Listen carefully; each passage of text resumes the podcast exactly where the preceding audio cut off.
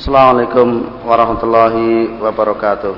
Innal hamdalillah nahmaduhu wa nasta'inuhu wa nastaghfiruh wa na'udzu billahi min shururi anfusina wa sayyiati a'malina may yahdihillahu fala mudhillalah wa man yudlil fala hadiyalah. Asyhadu an la ilaha illallah wahdahu la syarikalah wa asyhadu anna محمدا عبده ورسوله. أعوذ بالله من الشيطان الرجيم. يا أيها الذين آمنوا اتقوا الله حق تقاته ولا تموتن إلا وأنتم مسلمون. أما بعد. Ikhwah Fiddin Azamullah wa iyyakum Kita lanjutkan kajian kita hadis Arba'in An-Nawawiyah. Kita masuki hadis ke 36. Imam Nawawi rahimahullah mengatakan Wa an Abi Hurairah radhiyallahu an. Dan dari sahabat Abu Hurairah semoga Allah meridhoinya. Qal qala Rasulullah sallallahu alaihi wasallam. Beliau berkata telah bersabda Rasulullah sallallahu alaihi wasallam man nafasa an mu'minin kurbatan min kurabid dunya. Barang siapa yang melepaskan beban dari seorang mukmin dari beban-beban duniawi petaka dari petaka duniawi kesusahan dari kesusahan duniawi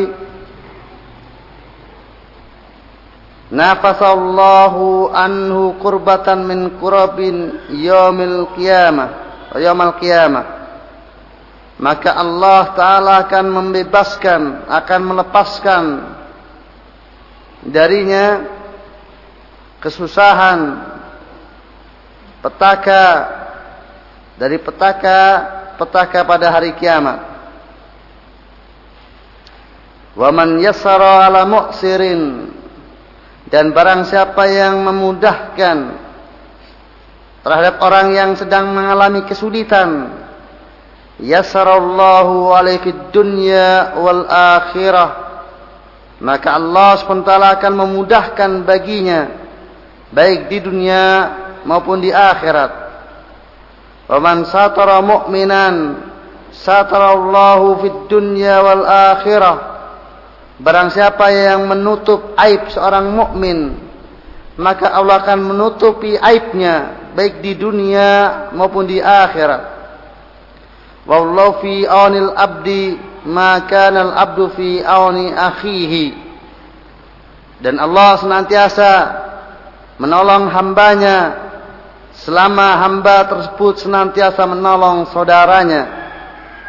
Wa man salaka tariqan yaltamisu fi ilman sahalallahu lahu bihi tariqan ilal jannah.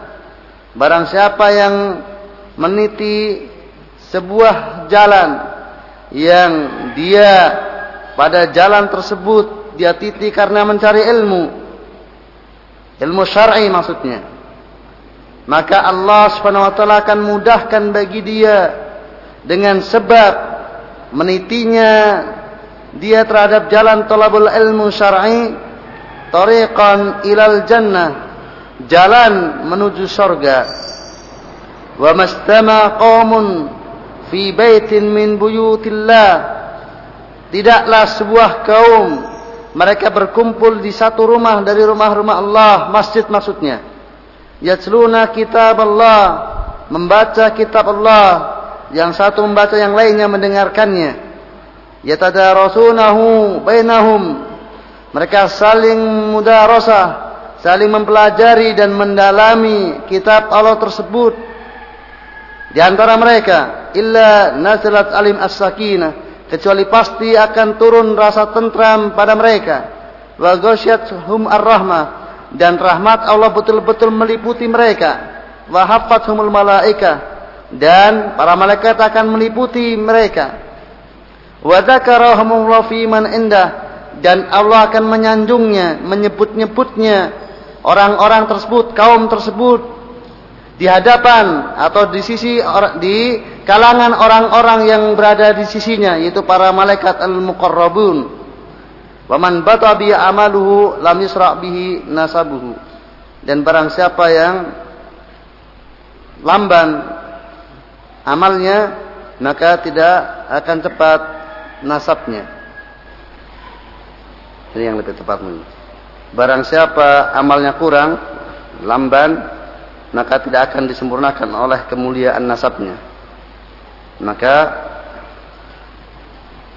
artinya kemuliaan amalnya, kemuliaan nasabnya tidak akan berpengaruh sedikit pun karena kelemahan amalnya tersebut. Tidak akan berarti apa-apa kemuliaan nasabnya menjadi orang yang turunan orang mulia namun amalnya rendah.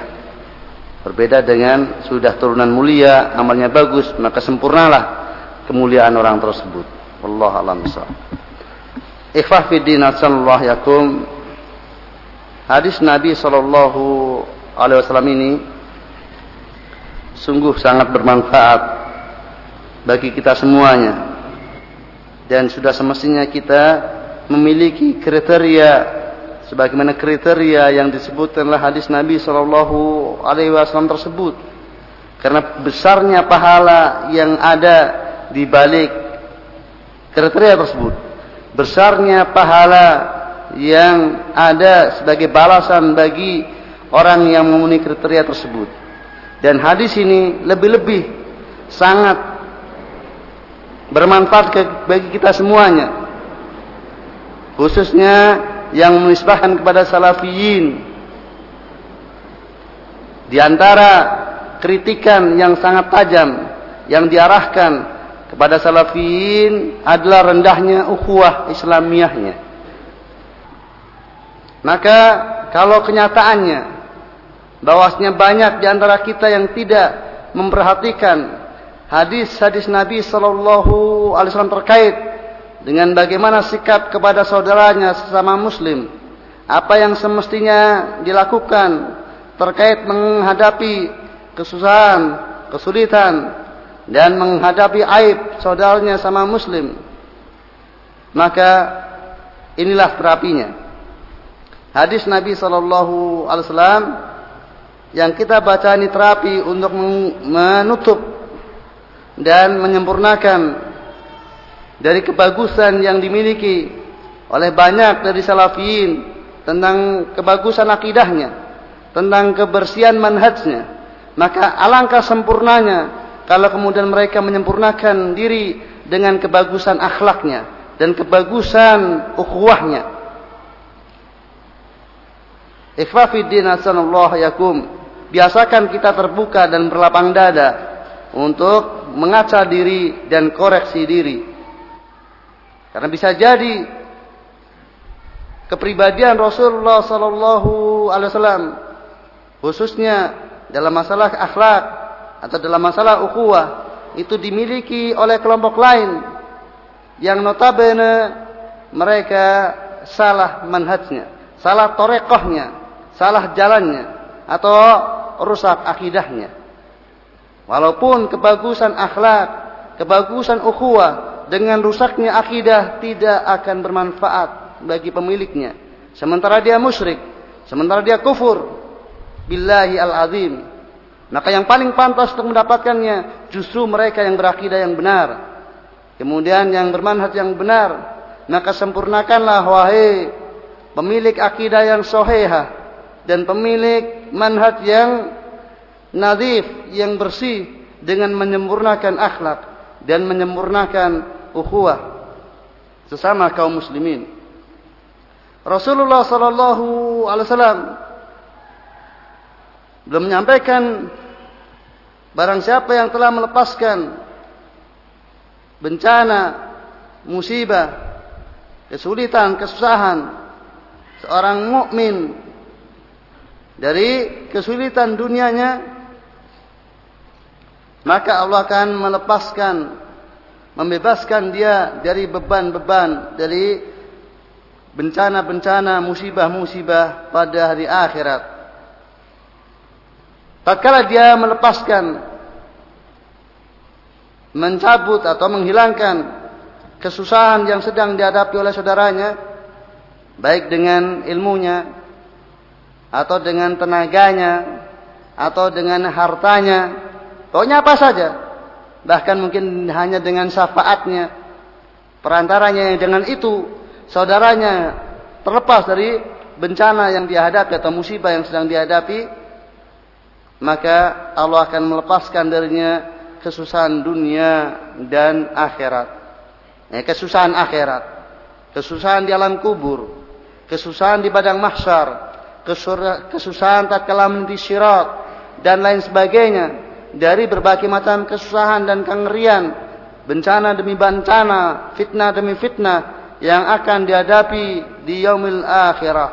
Itu bisa tercover karena dia melepaskan musibah yang diderita oleh saudaranya yang mukmin.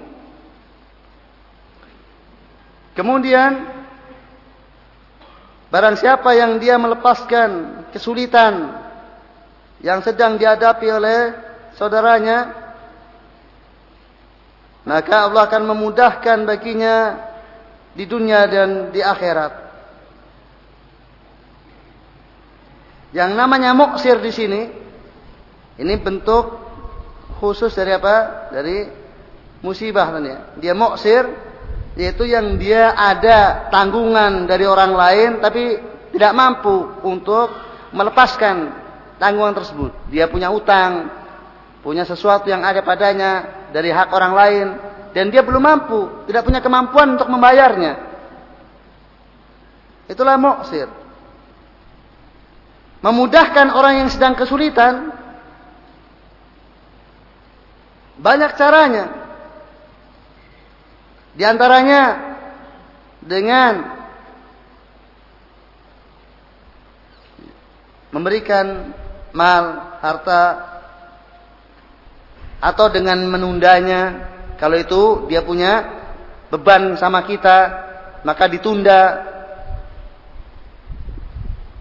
Pada waktu yang dia punya kemampuan. Atau kemudian bahkan dibebaskan sama sekali. Dianggap lunas. Atau kemudian diberikan jalan keluar berupa bentuk usaha agar dia punya keuntungan dan dengan itu nanti dia bisa mengembalikan hutangnya yang jelas segala upaya yang dengan itu dia menjadi punya jalan untuk hilangnya beban tersebut yang ada pundaknya dari hutang dan sejenisnya. Itulah memudahkan orang yang mengalami kesulitan. Jadi di antara antum misalnya temannya satu kamar atau satu kos atau satu kampus ternyata waktunya harus registrasi kiriman belum datang maka bantu saudaranya. Dan kita tahu bahwa temannya tersebut memang betul-betul kesulitan. Atau uang makannya sudah habis, kiriman belum datang, maka jangan dibiarkan tetangganya kelaparan dan kita setiap sore pecel lele atau hamburger, bisa dan sebagainya sementara saudaranya kiriman belum datang, kesulitan.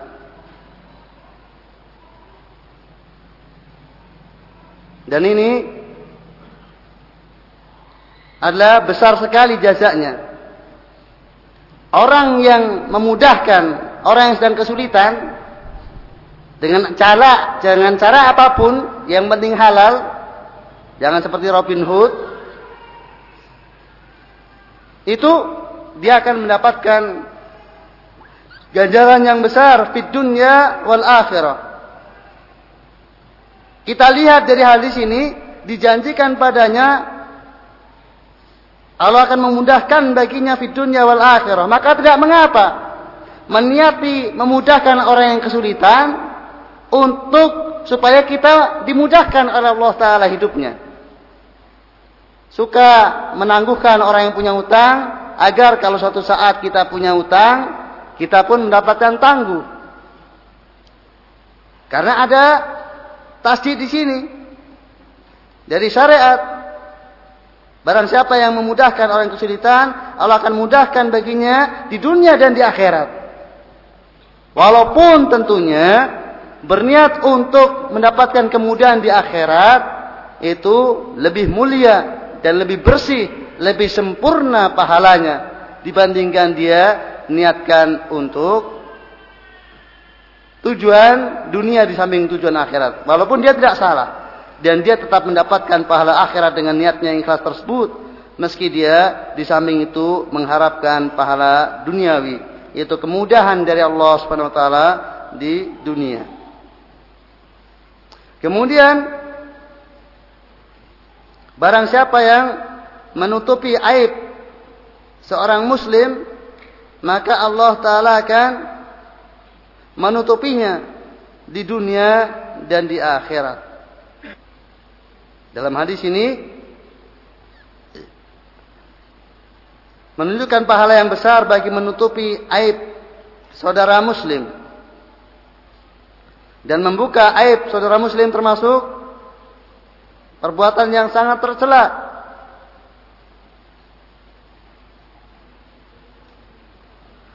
Dan saudara muslim ini, apakah muslim tersebut memang muslim yang banyak berdosa?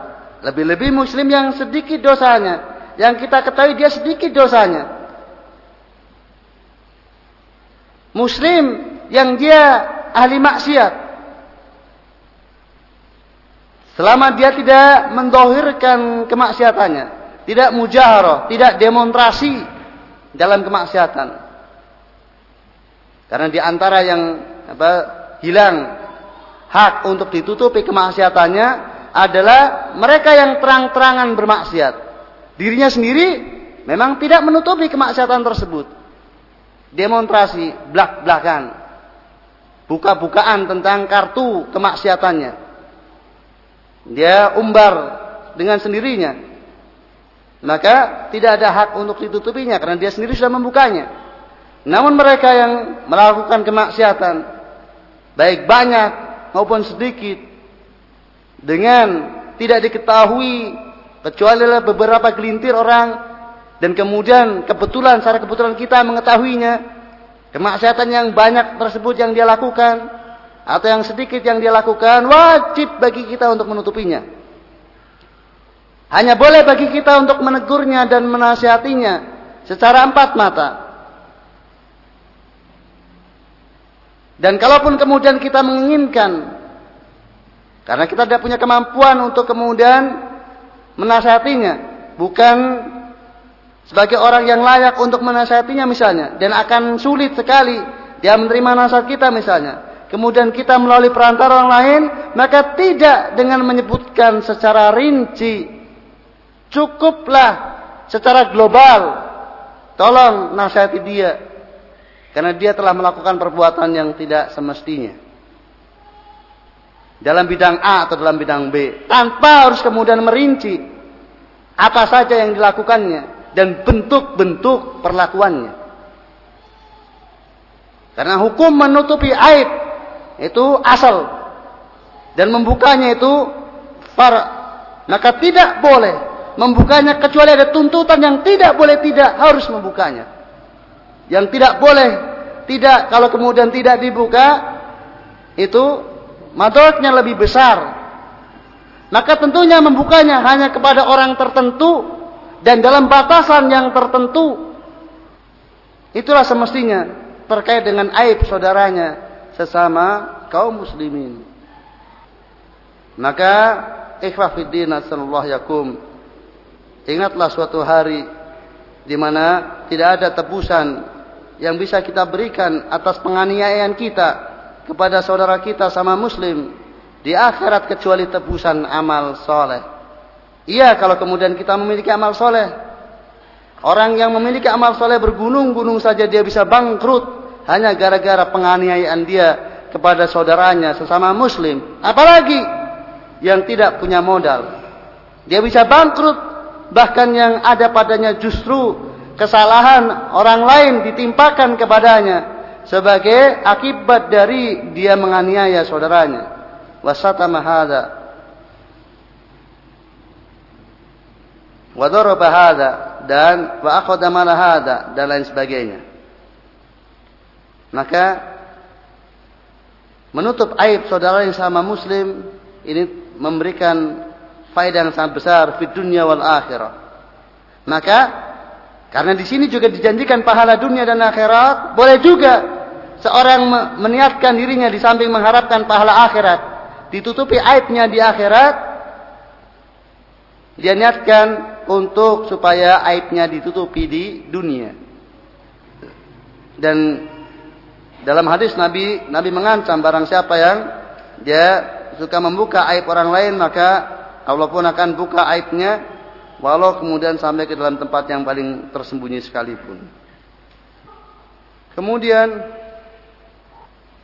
Rasulullah katakan dan Allah senantiasa pada pertolongan hamba menolong hambanya selama hamba menolong saudaranya. Ini umum. Setelah disampaikan menolong membantu saudaranya dalam bentuk-bentuk yang khusus, maka di sini dalam bentuk yang umum, apa pun pertolongan, bantuan kepada saudaranya sesama muslim. Selama hamba suka membantu saudaranya, maka yakinlah bahwasanya Allah senantiasa menolongnya, membantunya, memudahkan urusannya dan lain sebagainya dari berbagai macam bentuk pertolongan Allah SWT. Dan alangkah berbahagianya orang yang senantiasa mendapatkan pertolongan Allah dan ternyata itu bisa didapat. Ternyata hal itu bisa didapat dengan senantiasa membantu saudaranya. Bisa bantuan harta, bisa bantuan kedudukan, bisa bantuan ilmu, pemikiran, yang jelas dengan itu saudaranya terbantu. Akan apa yang dibutuhkan dari saudara yang tersebut. Maka di antara orang yang paling berjasa kepada kita adalah ustadz-ustadz kita, guru-guru kita. Mereka sangat membantu kepada kita. Hampir semua permasalahan dunia ini kita menjadi ringan dan menjadi mudah untuk menghadapinya gara-gara kita mendapatkan pelajaran dari mereka. Maka doakanlah yang sebaik-baiknya untuk semua orang yang telah pernah berjasa kepada kita. Lebih-lebih para guru kita yang telah mengajari kepada kita kebaikan. Dan semua orang yang dia telah ikut andil dalam tarbiyah, dalam pendidikan kita, maka pantas untuk kita doakan, layak untuk kita doakan. Sebagaimana kita diperintahkan untuk mendoakan orang tua. Rabbik firli wali walidayya warhamhuma kama rabbayani saghira.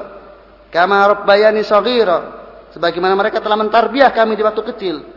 Maka para ulama mengambil pelajaran dari ayat ini. Semua pihak yang telah ikut andil dalam tarbiyah kita. Bahkan tarbiyahnya para guru kita, guru agama kita, itu tarbiyah yang manfaatnya di dunia wal akhirah.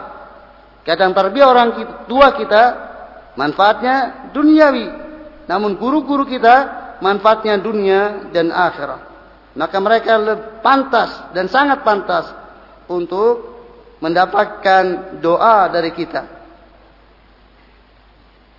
Sebagaimana Rasulullah telah katakan, ihris alama yang fauk Rasulullah telah katakan, "Man sona ilaikum ma'rufan fakafi'uhu. Fa tajidu ma tukafi'uhu fad'ula hatta tara annakum qad kafa'tumuhu."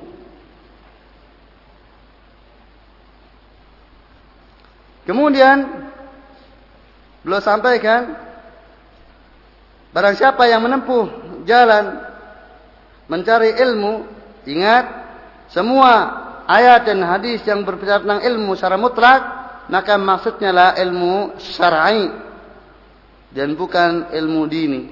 Ilmu, bukan ilmu duniawi. Ilmu duniawi terpuji selama membawa berdampak atau membawa kebaikan bagi yang mempelajarinya. Namun ilmu syar'i secara mutlaklah membawa kebaikan, diperintahkan secara mutlak.